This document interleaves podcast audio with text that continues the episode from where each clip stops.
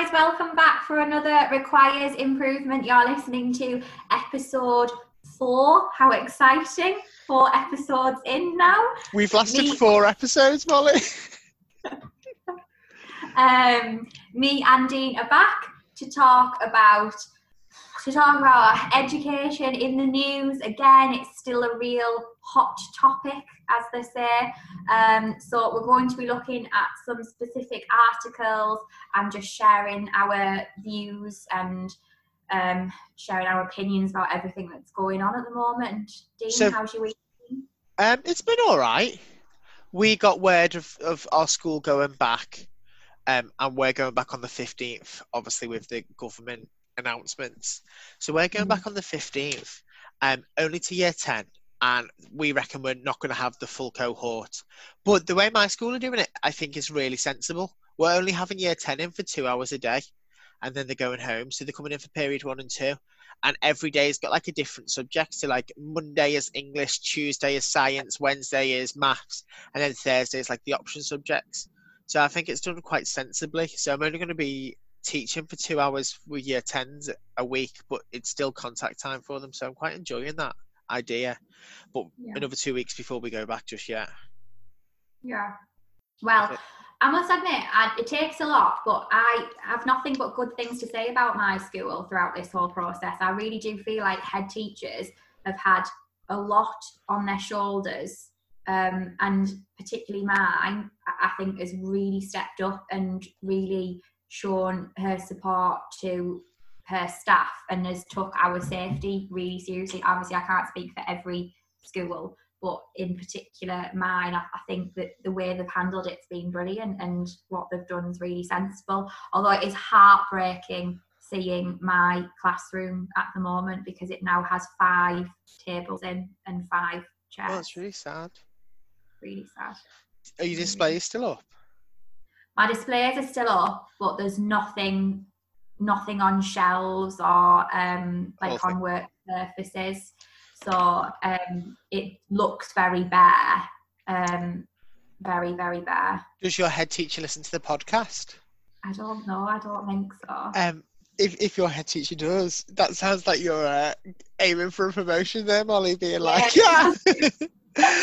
um, so Molly would like to be considered for the position of key stage two lead. no, I mean credit due where credit's due. It, like I say, it takes a lot for me to say that. No, no, um, mine's been the same. Our whole SLT has been like fantastic, and what I've really enjoyed about our school is the openness of the SLT. Like they, the communication has been yeah. thorough, and they have let us know every step of the way. Even like down to the point of this is what we're thinking now. This might change tomorrow like they are letting us know every step of the decision, which I'm really enjoying. Yeah, I think I think like I say about credit due because you know for all the government have said, oh, we've got this guidance. Like the head teachers really have been left to to deal with it. Like they've had to come up with their own plan for their own school because obviously every school is different in terms of size, layout, capacity, and um, you know, so they have been left to to deal with it with the. I mean, I say guidance very, very loosely. So you know, it's. I think they have. I think everyone's done an amazing job as part of an SLT team. It's very frustrating, isn't it? Um, while we're still talking about the news, before we move on to the bulk of what we want to talk about, what do you think about Dominic Cummings? Well, do you know what's really strange? Because Barnard Castle's not far from where I live. It's like a 40 minute drive. For those that I... don't, don't know, Molly lives in Stockton on Tees. Am I right in saying that? I just yeah. say Middlesbrough, thinking that everywhere up north is Middlesbrough because that's where I went to uni. Sorry, go on, yeah. Molly. So um, yeah, it's like a 40 minute drive, and I actually did my teacher training in Barnard Castle. Like my base was in Barnard Castle, so I used to be there all the time. Um, so How was your eyesight? You are. How was your eyesight when you were there? Sorry, I'm, um, I'm fuming with it all. Oh, I am, but I just feel like I think Boris had lost a lot of respect already, but he's just like he's just signed his own notice, really, hasn't he? You know. So here's a question for you: with you being an up norther, Um, Mm. a lot of people up north voted Conservative for the first time and obviously broke the red wall. My personal opinion is next time those votes will be retracted and back to Labour or to a different party. What's the consensus like feeling up north? Do you feel like people are really dismayed by this whole thing or Yeah, I do. Um, I do think that th- th- obviously there's those feelings towards Boris, but the issue the issue with certain groups up north is if he is still promising Brexit, he may that may overtake feelings about coronavirus. it all feels very like Orwellian, doesn't it? Like everyone was posting all animal, animal farm quotes everywhere, like all animals are equal, but some are more equal than others. And Yeah. the drama teacher in me is like, oh, I can't wait to use this as a stimulus. like, genuinely, like the kids can do something dead good here. it is um yeah it would be very interesting i think to get young people's perspective on on things because obviously they're the future aren't they so they're our future voters Children are the future. And that being said, Molly, as a nice segue, you have informed me today that the summer holidays have been cancelled. well i don't know for def no that's not definite i mean let's, let's not you know let's not have it Blackboard Theatre spreading fake news. no so i i i found an article on um, bbc news um the app and because i use apps it's you know it's part of what i do and uh Use apps. She's only just discovered apps along with Spotify. I still haven't started Spotify in my car yet, so we're still on the menu. Um, but yeah, so I read this article the other day, um, and the headline is "Coronavirus: Summer holidays may be cancelled, warns ex Ofsted chief. Now it's a bit of a naff headline because he's got real no authority to say that because he's an ex Ofsted chief. Um, but obviously they're trying to kind of like scare everybody into say, you know, that some holidays might be cancelled. But there is a lot of talk about that out there at the moment. Um, you know, and The unions would be know. up in arms, wouldn't they? The unions would like. Because Yeah, we're, we're, they we're have- not paid for the f- full year, are we? We're No. paid for hours across the year. No.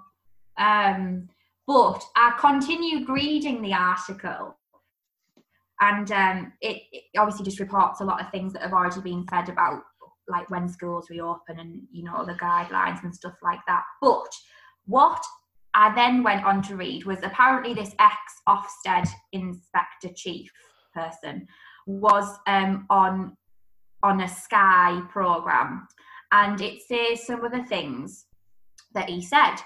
And um, one thing that he said was um, some children, including the poorest, have regressed during lockdown.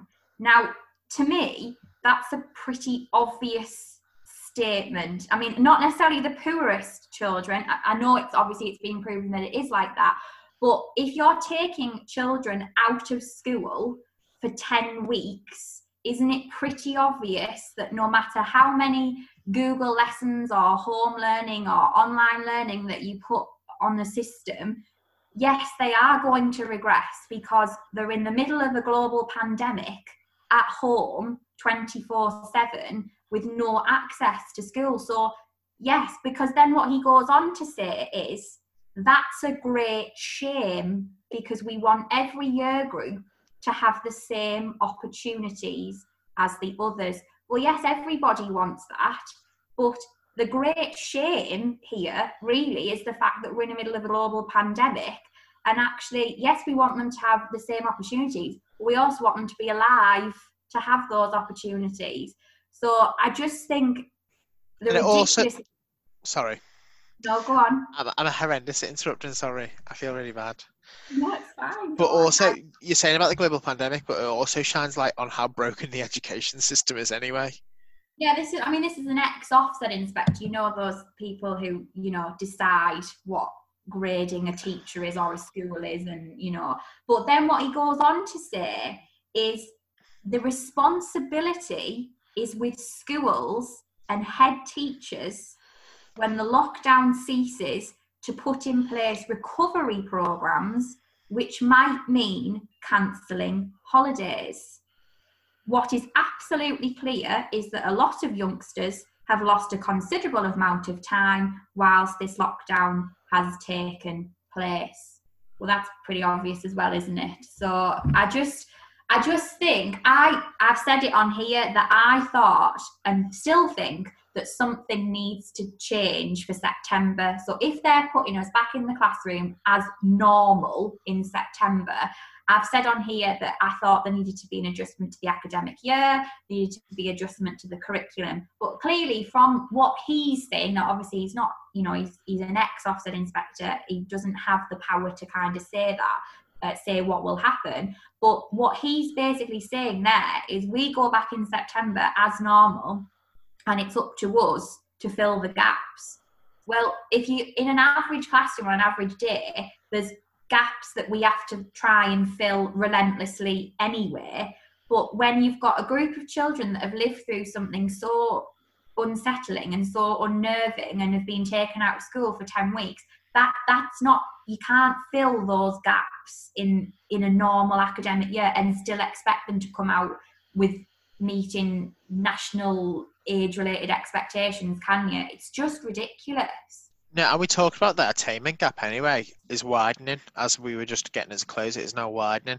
But i don't like that like the the responsibility being put on the teachers because yeah. obviously every teacher there any, every teacher I know will be trying their best to close that gap and to get the kids up to scratch. But there are also wider social economic responsibilities of bringing more funding so we can get more one to one tuition. I would happily give up some of my holiday time to go into school and tutor students, but I also feel like I should be reimbursed for that time. If you're gonna, if you want us to tutor them over the summer, then you'll have to pay us for it. Yeah, like I, I feel like it needs to happen, but I also feel like you wouldn't expect any of those MPs in Downing Street to do any of their job unpaid. No. And we all we already give so much unpaid. Like even now it's half term and I'm still working from home just because there's so much I want to get done before we go back. Well, we're still open to key worker children. We were all through the Easter holidays. We were we are through this half term and we've been open every single bank holiday as well. And all um, that all that's voluntary and not one person has raised raised issue over more pay for paying us through the holidays because it's a horrendous amount of overtime. Yeah, no, and that, that's the thing, isn't it? It's all, it always comes back to people relying on on teachers' good nature because you don't go into the job for anything other than to to help children and and and help other people and and it's that nature in us that just wants to wants to do whatever we physically can to make sure those children are okay and and the government and other higher ups rely on that kind of nature and thought process of a teacher. They do that acro- across the public services, don't they? Don't they? Like the yeah. NHS, the amount of like times they do shifts and not get paid for it or stay over. Like it's across the public services because they're so underfunded. Mm-hmm, I know, and but what boils, what makes me really angry is that it's an ex Ofsted chief inspector saying all this.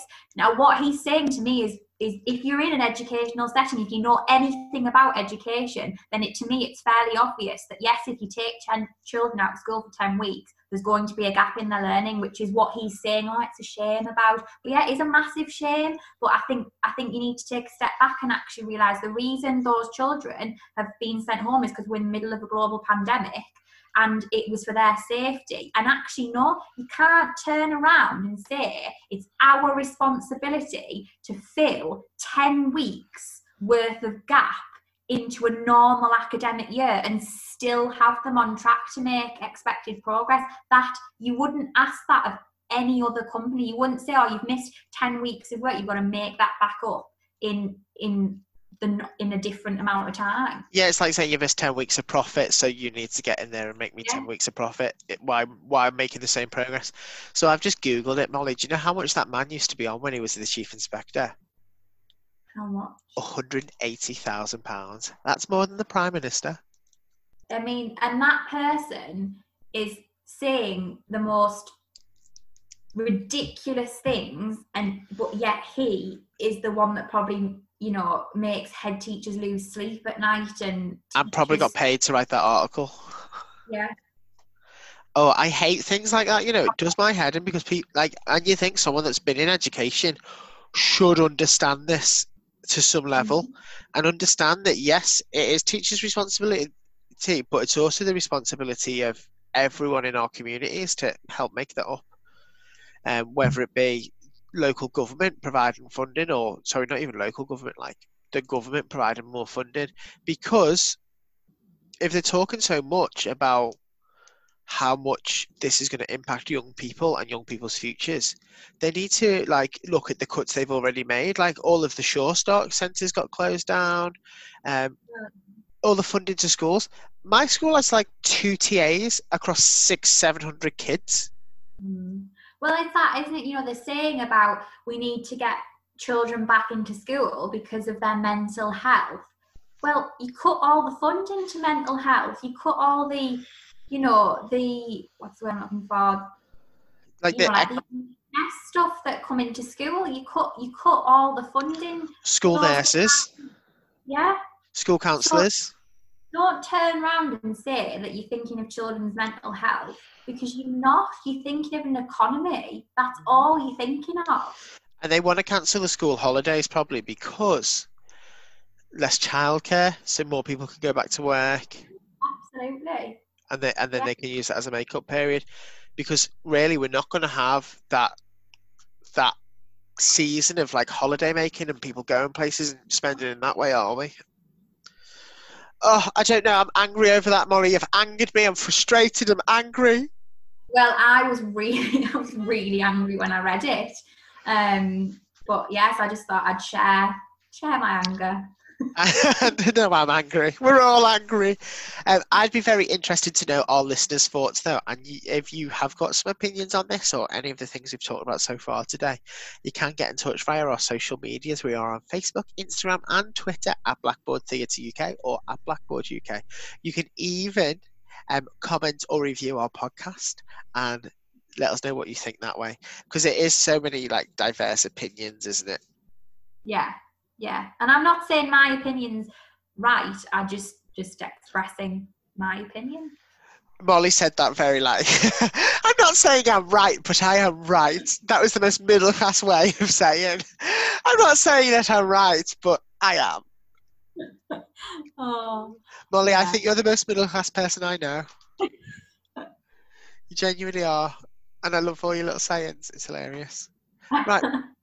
To, to bring us on a bit more of a lighter note, Molly, um, I thought we would finish off with our recommendations. Um, and we've been recommending theatre for the past couple of weeks, but I thought we could open it up a little bit to anything. Like, um, I listen to lots of podcasts that do this, and I really enjoy it. Um, like Race Chaser with Alaska and Willam do their like Rainbow Spotlight of the week, and um, couldn't help but wonder my Sex of the City podcast do like my horny for what they're horny for that week. So I thought we could do like something like that and name it something fun. okay. What can we name it? this hasn't been prepared, by the way. This is ju- theatre still or not? no, just anything, anything this week that you would like to recommend, you would like to talk about. I've got mine. Go on then, you do yours while I think. So, um, my one is a book. I've been reading. And you know in school where you're like to the kids, reading is fundamental. You must go home and read. Please read. And then you go home and you look at your bookshelf and you're like, I'm too tired. I've actually read Yeah. during lockdown. Amazing. So I feel like I'm not such a hypocrite anymore. And um, my niche market is YA, young adult fiction. that is like what I like. Whereas you're probably like your. I imagine this is your t- taste of books that I imagine. It's probably like um, Jane Austen, anything classical, anything that's like a romance set in like a period of time that isn't modern, that involves like washerwomen and maids and like gentlemen and all that. that that's imagine what I, your your reading is. Or like um like crime books, but not like gritty crime books like Agatha Raisin. Like who killed someone at the summer fete? Oh, you know, like Is that not your style of book? I mean, the first one is the sec- I don't do crime books, no. Um, but yes, I.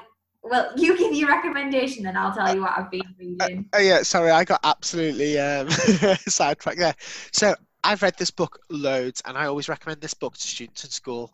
But I absolutely love it. It's called "They Both Die at the End," um, and it is by Adam Silvera. I don't know if I've said that right, but "They Both Die at the End." It's um, a romance book about two boys who meet each other on the last day of their lives and how they spend that day together. And it is such a roller coaster of emotions, and it's such a nice book, and it's horrendous because you know what's going to happen at the end.